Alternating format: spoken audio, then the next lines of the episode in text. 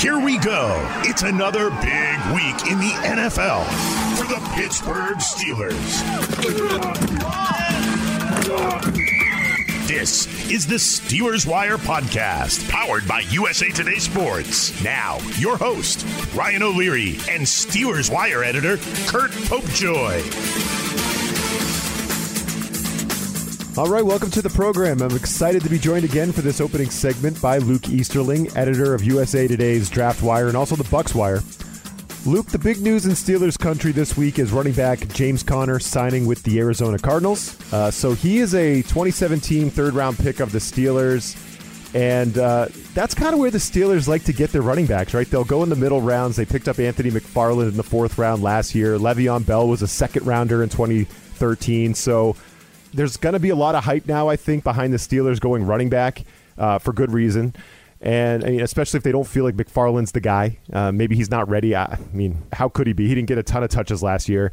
You know, a Najee Harris or a Travis Etienne or or one of these guys would be a slight departure from the norm for them, right? So uh, that would be interesting. Do you think they will bite and go uh, running back in round one? Maybe something they don't do very often. Yeah, I think it's a tough spot for them, and, and a lot of it has to do with what else they need. I mean, if it was, you know, maybe some previous Steelers teams that were a bit younger and a bit more solid at very key positions, I could see them taking a luxury pick like a running back in the top 25. But man, it's just hard for me to stomach taking a running back in in today's NFL, you know, where you you feel like you can get value beyond that in other picks when you need offensive tackles on both sides, really. You need quarterback help. You need edge rushers. You just lost Bud Dupree in free agency. You need somebody across from TJ Watt. Like you just lost Steven Nelson. You need corner help. Like all these premium positions where it's hard to find really good players. That's what you need to be spending first round picks on. And listen, I love Najee Harris. I am a huge Najee Harris fan, have been his whole career.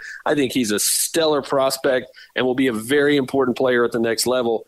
I just don't know if the Steelers are the type of team. I love the fit. I think he plays the game. He is a Pittsburgh Steeler type of player, man. You know, some teams they have identities, and you can just point out prospects and be like, man, that looks like a Pittsburgh Steeler. Najee Harris is that kind of guy. So I get it. It's just hard for me to think that this team will actually pull the trigger on that. Like you said, given their history of where they like to invest in running backs and the fact that they need help at a lot of other much more important positions in this game.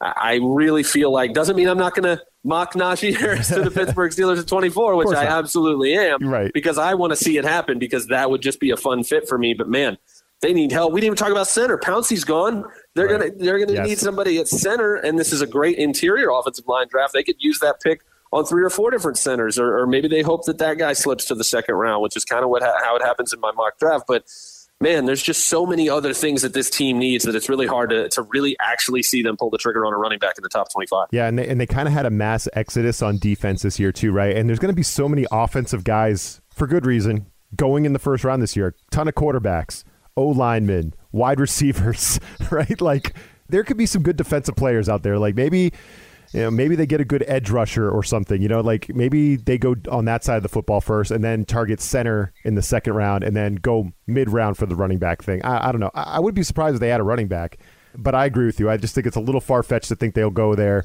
in round one. Crazier things have happened, but what kind of stud defensive player could slip to them? There's got to be some some decent names. Yeah, I think that it's most likely to happen um, on the edge. I, I think the edge rusher class, the value there. I don't think we see an edge rusher go in the top 10, really. If it does, maybe it's at 10 to Dallas. Yeah. Um, but I think there's going to be a lot of value at 24 at that position. I think 24 might be a little too late to go offensive tackle because if you look at the teams picking right in front of them, you got, you know, as far up as really. I think 13 at, at, with the Chargers could go tackle. They probably should. 14, Minnesota could probably go tackle. 16 arizona could go tackle. 17 you got the raiders who just dismantled their entire offensive line and then gave traded all that all. money yeah, evidently got, to Kolton just, miller. just traded them all. Get rid of them. Just great just great. And then you got miami at 18 if they don't go tackle earlier they could go tackle there. You got washington at 19 who absolutely needs a left tackle. You got the bears at 20 that need a tackle so it's a great offensive tackle class. Indy 21 needs a left tackle. The, the titans need a right tackle at 22 so all these teams right in front of them could take out all of that deep offensive line class, there's probably eight or nine guys that could be worthy of a first round pick, but they could literally all be gone by the time you get to 24. So I think edge rusher is really where it's going to be. Maybe a corner. I know the Steelers have a long history of loving corners in, in the early rounds. Whether they whether they hit on them or not is another story. But you know they love big, long, athletic corner guys, so I, I, feel like they could they could go that route. If there's a guy they like, Eric Stokes from Georgia, six one, long arms, four three speed, that makes sense to me. But yeah, I, I think you're onto something in the fact that I don't know we'll see a defensive prospect until eight, nine, ten, which means you're pushing all those guys down the board.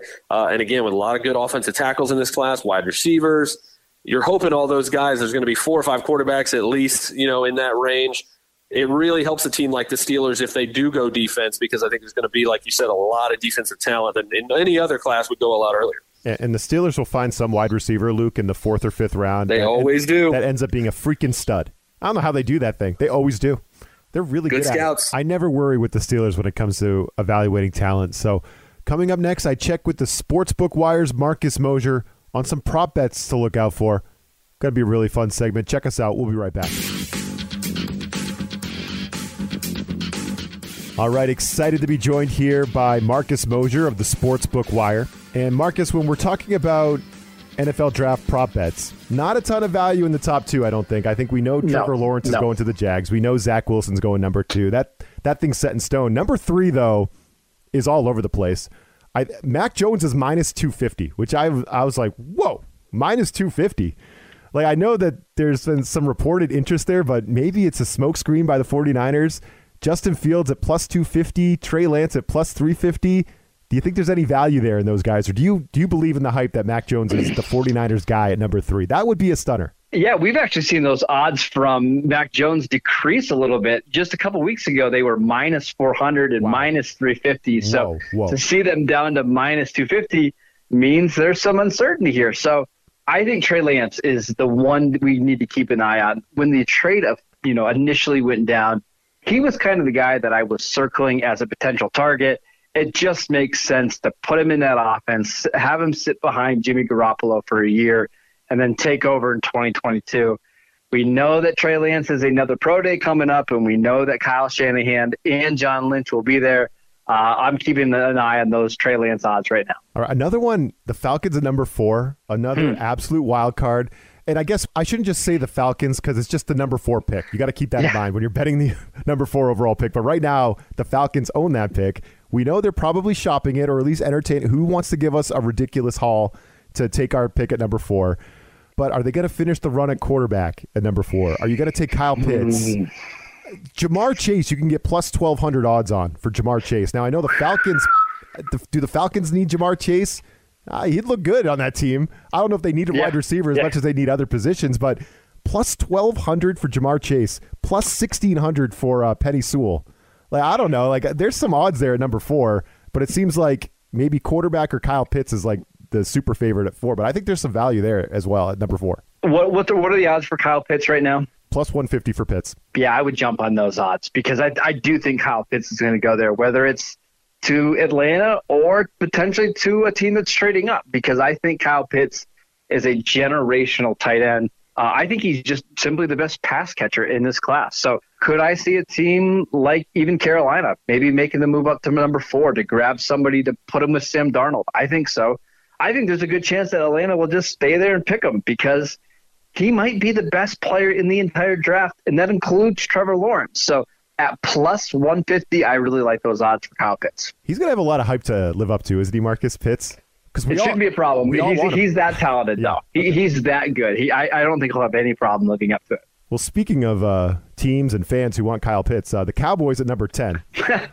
so uh, Patrick Surtain is a guy that you've been tweeting about for I think two or three months now, Marcus. uh, it seems longer than yeah, that. I think yeah. since October. Yeah, you know you want that guy. If it's not mm-hmm. Pitts, you want you want him, and I, I, think he's he's probably the top corner in the in the class. He's the favorite to the Cowboys at plus one fifty.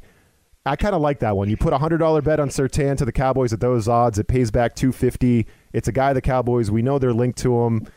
Uh, I don't know. That one seems that that seems like a gettable one. Surtain at plus 150 at number 10 for the Cowboys. Yeah, the only thing you're really worried about is will he get to the Cowboys at number 10? And I think he will. The teams that could potentially take him include the Panthers at 8 and then the Broncos at nine. But both teams signed veteran corners this offseason. Mm-hmm.